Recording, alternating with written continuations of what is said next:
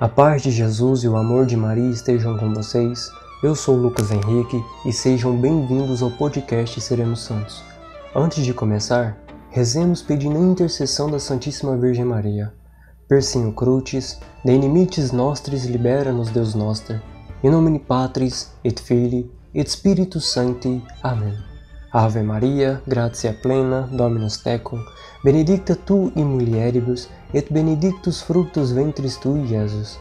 Santa Maria Mater Dei, ora pro nobis peccatoribus, nunc et in hora mortis nostrae. Amém. Ora pro nobis Sancta Dei Genitrix, ut digne efficiarmo promissionibus Christi. Amém. Em nome Patris et Filii et Spiritus Sancti. Amém. Muito bem. Hoje nós conheceremos a história de São Camilo de Leles, fundador da Ordem Camiliana e também padroeiro dos hospitais, padroeiro dos enfermeiros e padroeiro dos doentes. São Camilo de Leles foi um italiano nascido em maio de 1550 no vilarejo de Buccianico, no sul da Itália. Um fato interessante em relação ao nascimento de São Camilo foi que a sua mãe o deu à luz com quase 60 anos de idade. Na própria Sagrada Escritura vemos que isso não é um fato anormal, já que vários personagens tiveram seus filhos já na velhice.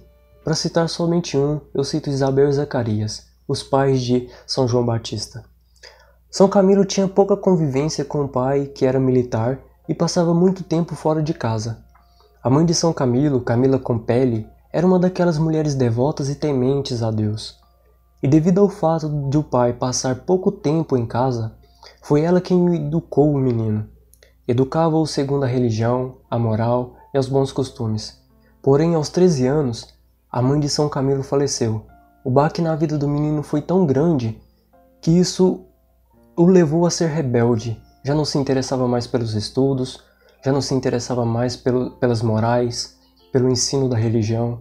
Chegava a odiar essas coisas. E já na adolescência, São Camilo se encontrava perdido.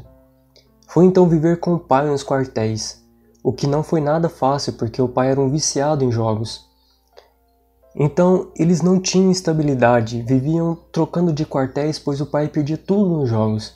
Foi realmente uma fase difícil na vida do nosso santo. Mas engana-se quem pensa que o pai não o amava. O amava muito e apesar de seus vícios e fraquezas, o pai se esforçava bastante para ajudar o menino. Como São Camilo abandonou cedo os estudos, ele mal sabia ler direito. Então, o pai o colocou para trabalhar no, no exército como soldado. Isso aos 14 anos de idade. São Camilo era um menino do corpo, do corpo atlético, então não era esforço para ele os serviços braçais. E devido à falta de escolaridade, ele permaneceu sempre no posto de soldado. Cinco anos mais tarde, aos 19 anos, São Camilo perdeu o pai. Como o pai era viciado em jogos e nada tinha, pois perdeu tudo, o que ele recebeu de herança do pai foi somente a espada. E podemos dizer ainda que ele recebeu de herança o vício nos jogos. Vale ressaltar que nessa época Camilo era conhecido por ser violento, e depois da morte do pai isso só piorou. As coisas chegavam, as pessoas, perdão, chegavam a ter medo dele, de tão violento e bruto que ele era. E como o pai, e como o pai, ele perdia tudo que ganhava nos jogos. Quando todos tinham medo de se aproximar de São Camilo devido à sua violência, um frade franciscano simplesmente ignorou isso e foi conversar com ele. Foi uma conversa bem longa. Pode-se dizer que a partir daí, a partir daí dessa conversa, a vida de São Camilo começou a mudar. Tornaram-se tornaram então bons amigos e São Camilo foi abrandando seu coração. Isso em 1570, ou seja, quando São Camilo tinha seus 20 anos de idade.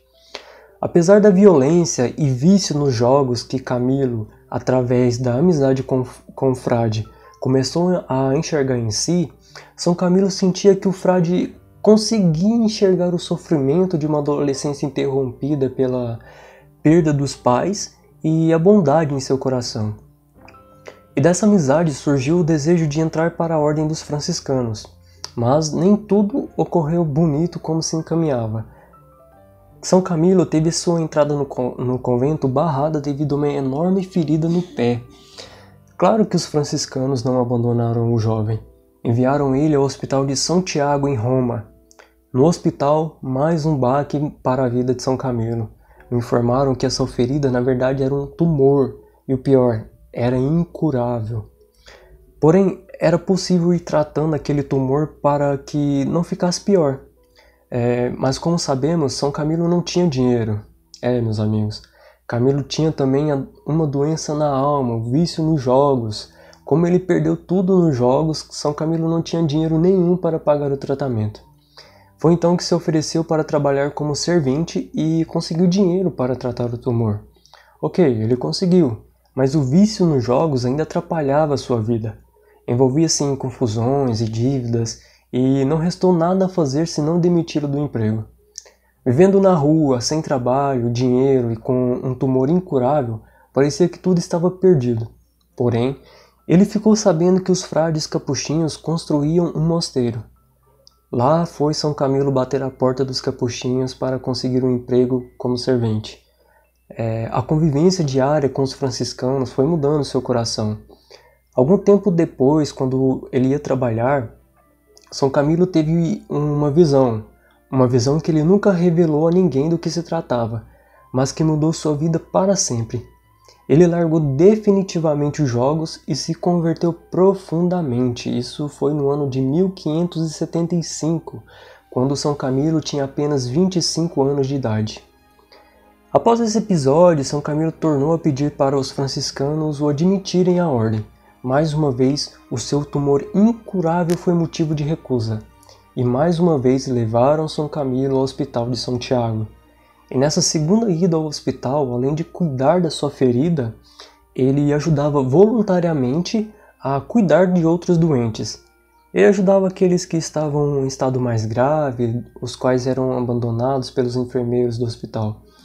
Pois bem, aquele jovem violento e bruto, viciado em jogos, já não existia mais, não tinha vestígios, vestígios daquele jovem. Sua estadia no hospital o fez enxergar naqueles pacientes graves o próprio Cristo. Isso mesmo, São Camilo enxergava naquelas pessoas moribundas o próprio Cristo. E aí, meu amigo, não há coração duro que resista quando uma alma reconhece Cristo na outra alma. Ele amava verdadeiramente esses doentes e passou a viver para cuidar deles. Os pacientes eram gratos pela sua dedicação e muitos se converteram ao ver o tamanho amor no jovem Camilo. Os que faleciam, faleciam na graça de Deus, pois o jovem Camilo os, os levou ao caminho do arrependimento. Muitos jovens, cientes da condição e ação de São Camilo, começaram a se dispor a segui-lo. Foi também nessa época que São Camilo conheceu um padre, padre esse que também viria a ser canonizado mais tarde, que era São Felipe Neri. E São Felipe Neri foi decisivo na vida de São Camilo, pois São, São Felipe Neri enxergava a graça de Deus abundante na vida desse jovem. E dessa amizade, os dois fundaram a Congregação dos Ministros Camilianos. Era uma comunidade formada por voluntários dispostos a cuidar dos pobres, rejeitados, miseráveis e enfermos. Os últimos sete anos da vida de São Camilo foram dedicados a ensinar como cuidar conviver e amparar pessoas doentes. São Camilo nunca deixou de ir visitar os doentes, apesar de seu tumor lhe causar dores terríveis. É, às vezes, São Camilo chegava a carregar doente nas costas para o hospital e nunca, nunca deixou de dar graças a Deus. São Camilo faleceu no dia 14 de julho de 1614.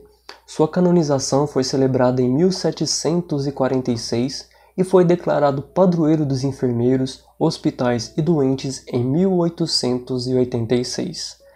Senhor, Deus de toda consolação, Pai rico em misericórdia, vós sois amor, conhecei nossas necessidades e estáis presente em nossos sofrimentos. Escolheste São Camilo para cuidar dos doentes ensinar como servi-los. Pedimos, por vossa intercessão, o dom da caridade que ilumina, fortaleça fortalece e leva à plenitude a nossa vida para amar-vos também em nossos sofrimentos e servir-vos com amor em, nossos irmãos e irmãs. Amém. São Camilo de Leles, rogai por nós. Caríssimos, tomados pelo exemplo de São Camilo de Leles, revertamos as nossas doenças físicas e espirituais em servidão a Deus Não há coração duro bastante do qual Deus não consiga abrandar com o amor. Não há doença, da mais grave que for, que impeça uma alma unida a Deus de fazer o bem e ajudar os que mais necessitam. Pois como São Camilo de Leles, quando a alma enxerga Cristo na outra pessoa, essa alma ela busca incansavelmente a união e o amor com aquela outra alma. E a alma que ama a outra, esta sim está unida a Deus. Não espere ser perfeito para se, para se pôr a serviço, porque só alcançaremos a perfeição amando e servindo o nosso Deus. Deus não olha as nossas imperfeições, nossas doenças, nossos vícios, nossos pecados. Deus não nos condena por nada disso. Ele está disposto a nos perdoar. Nós que nos condenamos e nos limitamos, nossos pecados nos impõem tais limitações. Façamos tal qual São Camilo de Leles. Tiremos os olhos das limitações, das doenças, vícios e os elevemos a Deus, ao seu perdão e à sua misericórdia.